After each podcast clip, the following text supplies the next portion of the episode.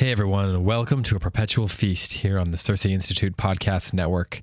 I'm David Kern, a producer here at the CiRCE Podcast Network. And before we kick it over to the show with Wes Callihan and Andrew Kern, I just need to say a quick word from our sponsor. Roman Roads Media is a publisher of classical Christian curriculum designed for homeschoolers and homeschool co ops, and they're back this year with a giveaway for CiRCE Podcast listeners. Each episode of Perpetual Feast, they're going to be giving away one of the 16 units from Wes Callihan's Old Western Culture series, a high school video course that guides you through the great books of Western Civ. Complete with workbooks, discussion, questions, and readers, Wes Callihan draws from decades of teaching experience as he tells the story of Western civilization, integrating history, literature, theology, politics, philosophy, and so much more. Here's how to enter this giveaway. When this episode is posted on our Facebook page, on the CiRCE Facebook page, leave a comment saying which unit of the Old Western culture you would choose if you win. One of the comments will be drawn at random three days after the episode is posted. To browse the available titles in the Old Western Culture series, please visit www.romanroadsmedia.com. So, thanks to our good friends over at Roman Roads Media for sponsoring this season of A Perpetual Feast, uh, especially with Wes Callihan being one of the co stars of this show. We are really honored to continue partnering with Roman Roads and with Wes Callihan to make great content for you. We hope you really enjoy this season. Uh, so, without further ado, I'll kick it over to Andrew Kern and Wes Callihan and their ongoing conversation of the works of Homer. Enjoy.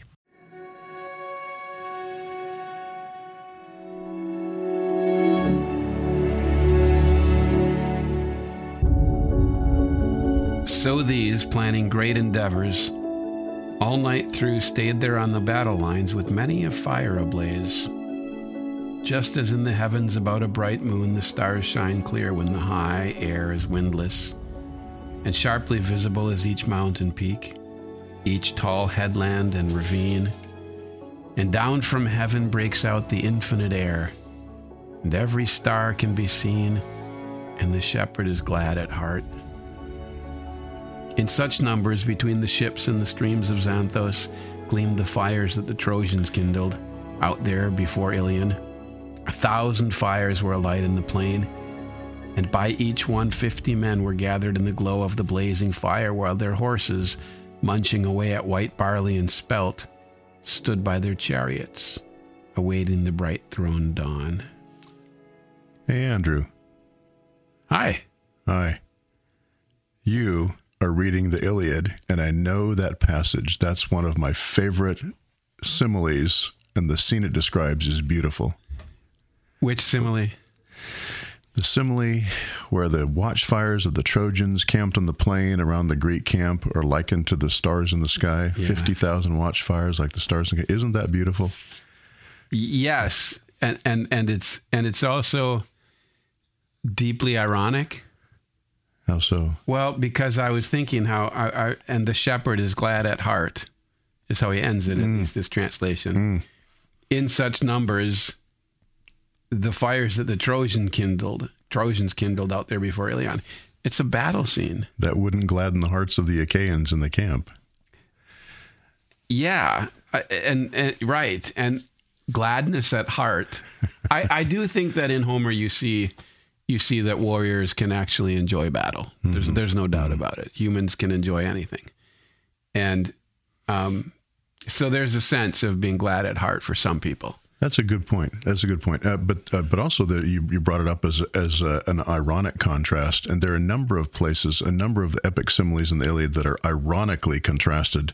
At least they come across ironically. They are ironic in their contrast. Uh, a beautiful, a lovely, um, a gladdening scene is compared to a tragic scene. Maybe that's something we ought to talk about sometime in the future. But we've think talked we about a lot of stuff in the Iliad, and we have a lot. Of, we have a lot to go. We yeah, well, we'll never. It's a perpetual feast, It's so a we'll never perpetual exhaust feast. it. But but you're you're right. We've talked about quite a few things. We've been doing this for I think a couple of years now, Mm-hmm. and it's interesting that that um, well, we're we're going to be making some changes. Did you know this? I did. We're going to be making some changes, and I think our our, our listeners will like to know about this because um, we're finding that that um, there's too many gaps sometimes. Yeah. And so, for their sake, if not for our own, we want to show love of neighbor and be a little bit more respectful of their calendars. So, what we're going to do in this talk, what we'll do is review some of the things we've already discussed in the Yeah. point forward. But but what Good. we're going to do going forward is we're gonna we're gonna we're gonna do this as a seasonal. Um, what do you call it? Like a series, like think TV, where you have a series of six to eight episodes. Now, what do you mean by that? How's that going to look? Well, we're going to record our conversations. We're going to get some famous That's a good actors idea. to come join us. That's a good idea. And, and get paid billions in dollars by the advertisers. Achilles is coming in, and Hector. They'll be in the studio here. You, you would think the beer people would want to advertise the. the That's a great idea. Right, Yeah. you? Let's work on that. And cigars. Yeah, absolutely. Okay, so yeah. Budweiser. No, not. if there's any distilleries out there that want to want to sponsor us, I think That's a should, good yeah. question. There's some local breweries we could talk Yeah, to. and arms manufacturers. Mhm. This could be very on arms PC. manufacturers. Arm, it makes perfect sense to get arms manufacturers. yeah, and we'll get so. But what we'll have then is a is a w- you and I will talk, and we'll record six to eight episodes in as uh, reasonable a time frame as we can. But then they'll play out for the for you listeners. You'll get to hear week to week. And there'll be six or eight of them. Instead of what we've tried to do, is do one a month, and do it over the course of a with year varying degrees of success with so far. very variation, mm-hmm. right? With various mm-hmm. variations, almost polytropic variations. Those of you who listened to them are the first episode. this is as well as a perpetual feast is a polytropic. Feast. It's a feast. polytropic feast. It yes, is. we should start a wine Hey, company. with that's a good idea. Polytropic, and then we could advertise on the show. Uh, we sponsor ourselves. I we wonder could. how that works. We could do that. We could do mm. that. We could. We certainly need to talk about Hill Abbey. Ah, We need be- to I'd- talk I about would be glad Abbey. to. Yeah, and I'm we'll just going to say soon. this right now before we go any further that that as as uh, if anybody is looking for a a, a um a post high school educational experience that is something between heaven and a monastery and involves really great fellowship and a year long or a school year long right Right. discussion of great books and The and church fathers. church fathers and you talked about physical labor too didn't you Mm, Yeah, we do academic work. We do physical work. and Right, this this is Hill. Abbey and what did what did I understand it to be is is a school year long program for students that anybody who's single and out of high school and maybe before that it could be a gap year could be an interruption after a second year you need a break to, to actually get your soul back together after a couple years of a, a painful college experience which unfortunately is frequent um, but you can you can go to hill abbey which is actually that's your home isn't it That's right. Yeah. and six or eight six to eight you said at the most eight Yeah, we have very small numbers. We have a large farmhouse, and we house six. We can house six to eight people, and we've got uh, large lawns and woods and fields at the uh, where we walk and so on. And the students, when they're in the moments that are given to them during the day for contemplation and so on, have uh, a very beau- uh, a very beautiful and scenic and tranquil location to you read Homer? To, to read Homer, of course, the Homer and the fathers, and and do their devotions, read the poetry, write their assignments. Yeah, northern idaho right northern Idaho. Yeah, how far are you from coeur d'alene we're about an hour. you're that close to coeur d'alene Yeah. Yeah. Hill Abbey's on a farm, but a little over an hour south of Coeur d'Alene. Coeur d'Alene is. I've only been there once, but that drive between Spokane and Coeur d'Alene, or It's- between between your place and Coeur d'Alene, I've heard it described as the Alps of of the states, and I think that fits. We're on the edge of the Bitterroot Mountains, which are the, the massive part of the Rocky Mountains in northern Idaho, and they're very beautiful. Yeah, the, the part of the country we're in is called the Palouse. It's rolling hills, very fertile, very green, on the edge of the Rocky Mountains. So You can see the mountains off in the distance. And around Coeur d'Alene, the Rocky Mountains come right down to the to the city, and there's a big, beautiful lake there. It's a very beautiful country. Yeah. Wow. I want to do this, but you said you have to be single. I can't do it then. Could you hire me? There you, there you go.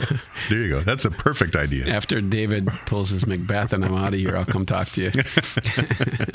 Actually, it's Matt. It's Matt that's always talking about doing a Macbeth, get- getting me out of here. But David, of course, that would be a Richard the Third, I- or not Richard the Third, Henry the Fifth. Ah, what what what? Constantine's or maybe a King kids. Lear. I don't know. King Lear. King Lear. Yeah, yeah, King Lear. anyway, so so I, anybody who who is interested in that sort of thing, please look into Hill Abbey.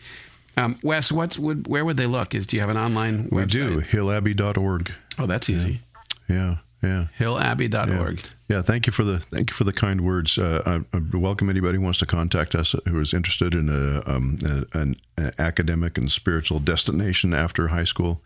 Uh, if they're not sure what they want to do, if they're thinking about their future, not sure if they want to go to college or finish college and aren't satisfied or with uh, with their thoughts for the future yet, need a year off to contemplate and think and keep their mind active yeah. and develop their soul, uh, we'd like to be considered as an option. You know, I've heard of gap years, but always thought of it between high school and college. Mm-hmm. But yeah. but the idea of of a couple of years college, it's not as probably as easy. But after a couple of years of college, your soul can really be worn out. Yeah. and it can be. It's so much work. Typically, if you're if you're really serious, it's so much work. If it's a good college, but mm-hmm. it's drivenness and it's and it's modernist. It's Cartesian. It's it's not really soul satisfying work so often. Yeah. And at, and to be to be able to leave that in the middle and come from a contempl- contemplative year, mm. school year. That sounds really appealing to me. We've had a number of students do that, and even some students who felt that same kind of dissatisfaction and emptiness after they finished their college yeah. and their degree. Yeah. Not Why sure what they want to do, do not ready yeah. to commit themselves yet, don't have marriage and a family in the offing, and so they come and and um, and we also have uh, a two week summer program that anybody can come to, mm. uh, single, married, whatever. They um, 18 and up, uh, and uh, they come and they live with us, and uh, we re- read one of the early church fathers. is mm. particularly devoted to that. But we have a similar um, similar experience in concentrated concentrated form. We have a, a rhythmic uh, pattern to the day with morning and evening prayers. How many people we, can do that one? We can have um, up to 12. Oh, up to 12. Yeah, yeah married couples weeks. can come as well. Yeah. And when's that? It's uh, in the middle of every summer, um, and uh, we have information about that on the same website, hillabbey.org. Fantastic. Yeah, yeah. So only a dozen people. Yeah, well, we have uh, we have more than one session, so if one fills up, we can come to the other. Yeah. All right. Yeah. And one of the things that you do, of course, is you talk about Homer. So absolutely, this perpetual absolutely. feast is Homer is Homer is partly my excuse to spend time with you and partly my excuse to, and you're partly my excuse to talk about Homer.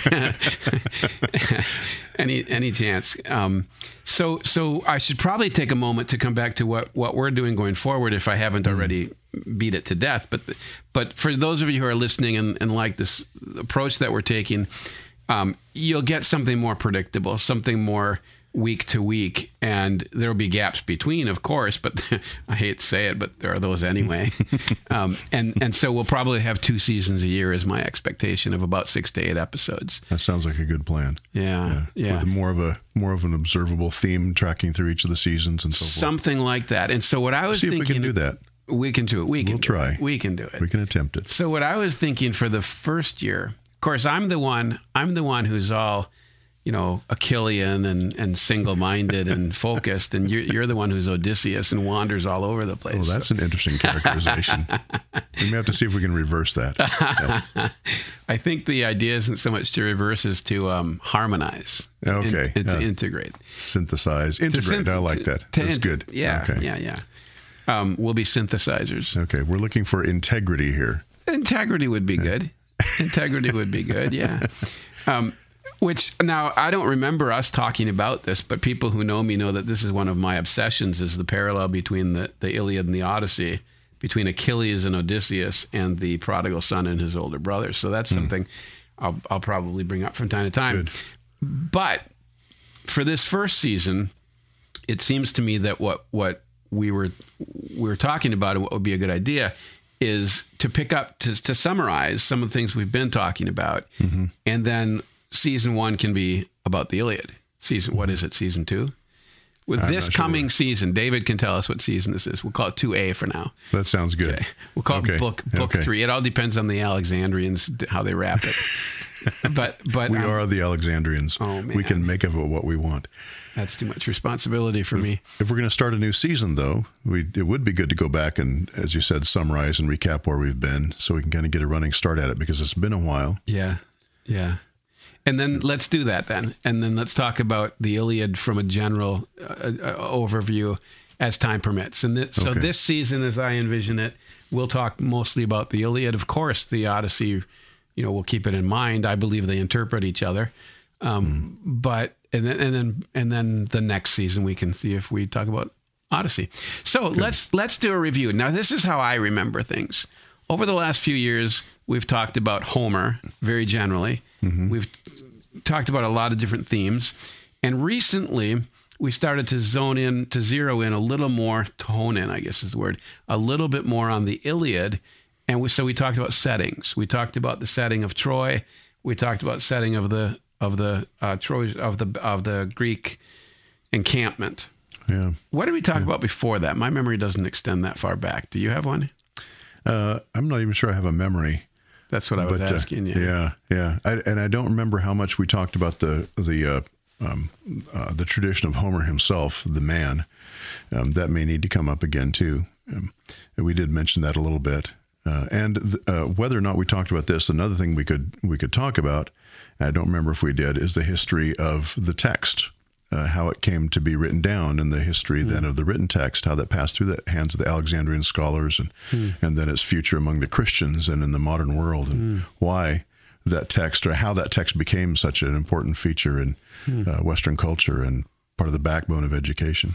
We could talk about that. I'm more obsessed with the text itself and what we can read on it. But yeah, we I am too. But the reason, though, that I think this is worthwhile thinking about is because um, I think it would be a mistake if we simply tried to do an end run around all of the history between Homer and us. Ah. Uh, and I don't think that uh, it's like with the scriptures. You know, the Bible has a history between its writing and its collection as a canon uh, and our use of it now. And that history has a lot of bearing on on how we read it. We can't yeah, ignore that's the a history. good point. Yeah, so there's a long uh, there's a long tradition that's given us ways of looking at the at the at the texts, not to uh, not to circumscribe and limit our way of understanding it, um, but uh, not to be ignored either. No, but to open it up to us. To we open want, it up, we want yeah. we want to see things.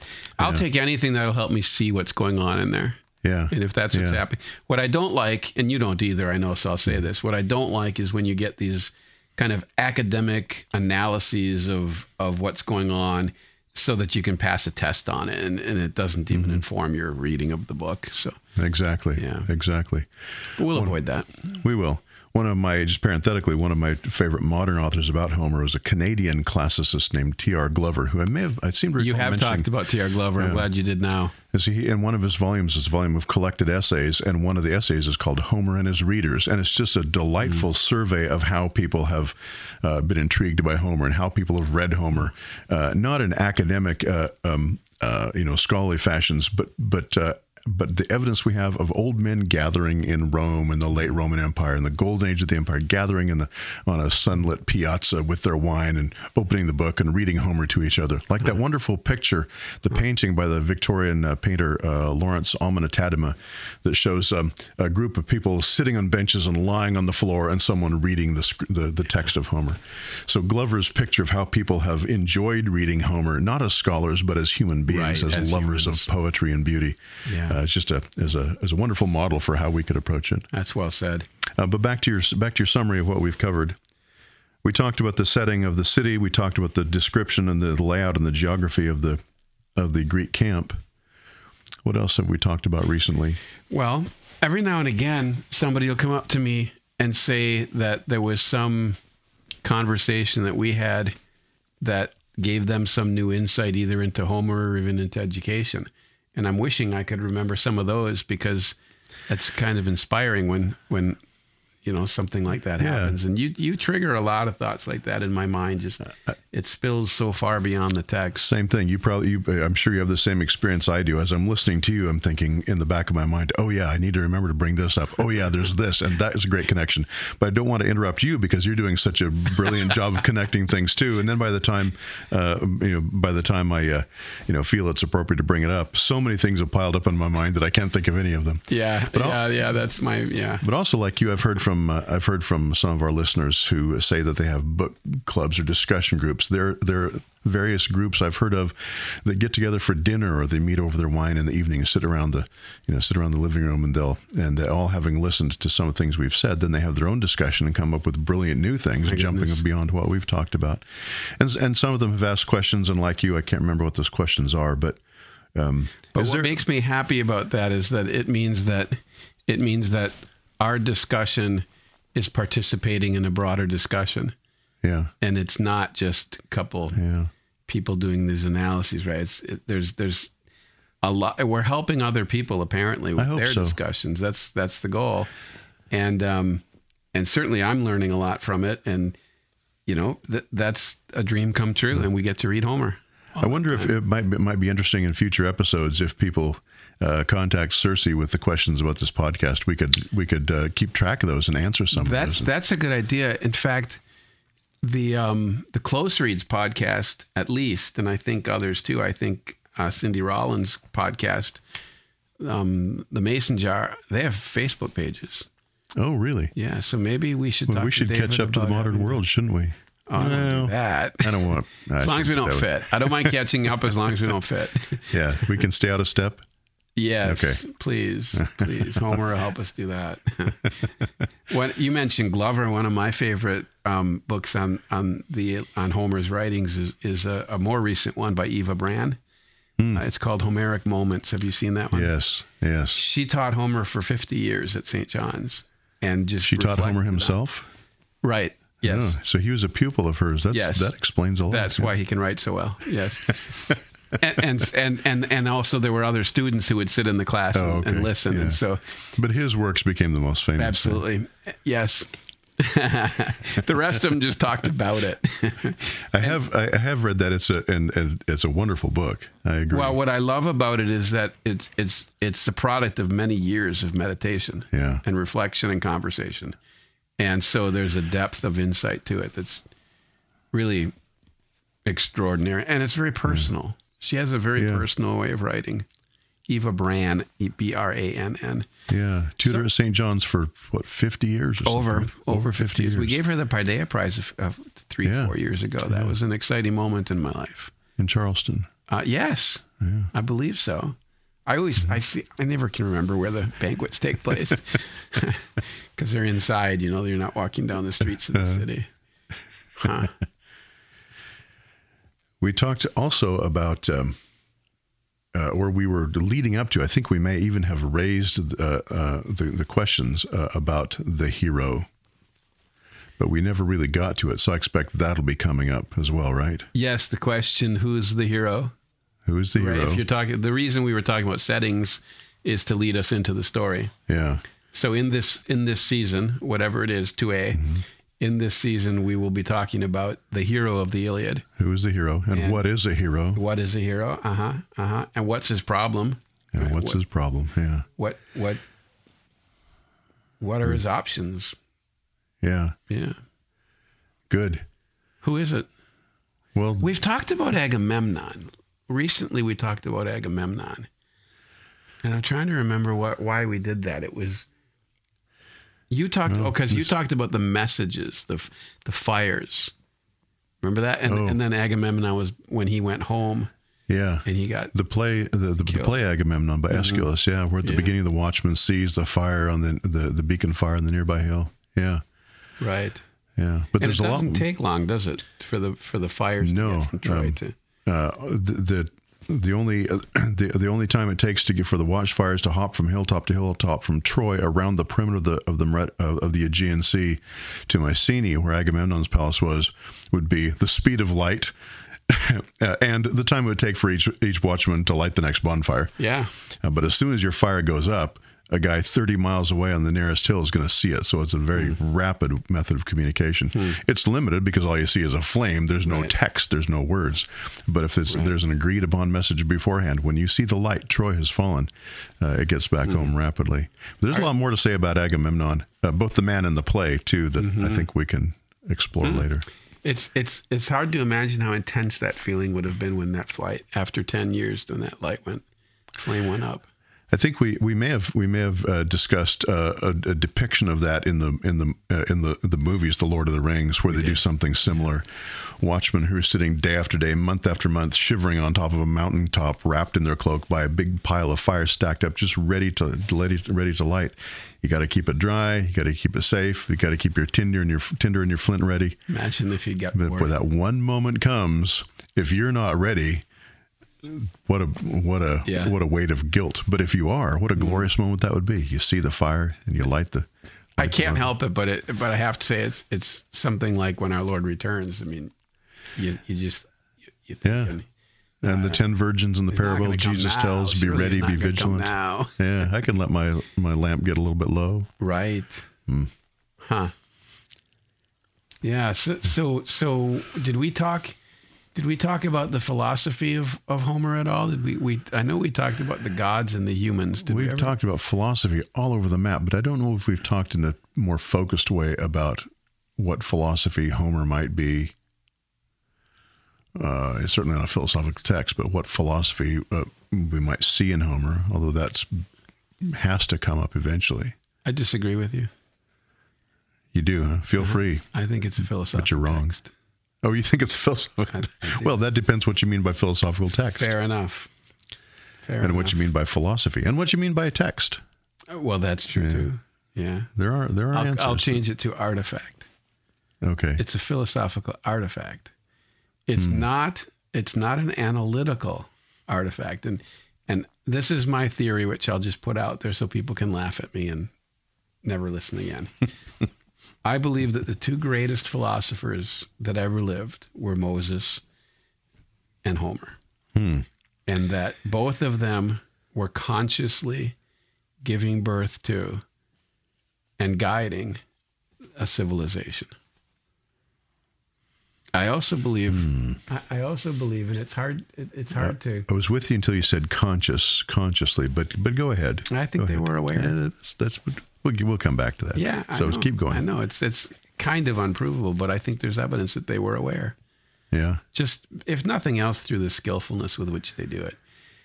Then might have to then then we might have to talk about what you mean by guiding, Yeah, because if Homer they Homer did is regard him as their master teacher. uh, the, the, they did yeah downstream they looked at him but but you you said that he consciously is he a was guide. deliberately teaching them. Uh, that's that's uh, okay. If that's what you mean by guiding, that might be so. Homer is a bard in an oral age when there's no written text, there's no literacy, and the poets were the embodiment of their of the, all their cultural stories about how they understood themselves.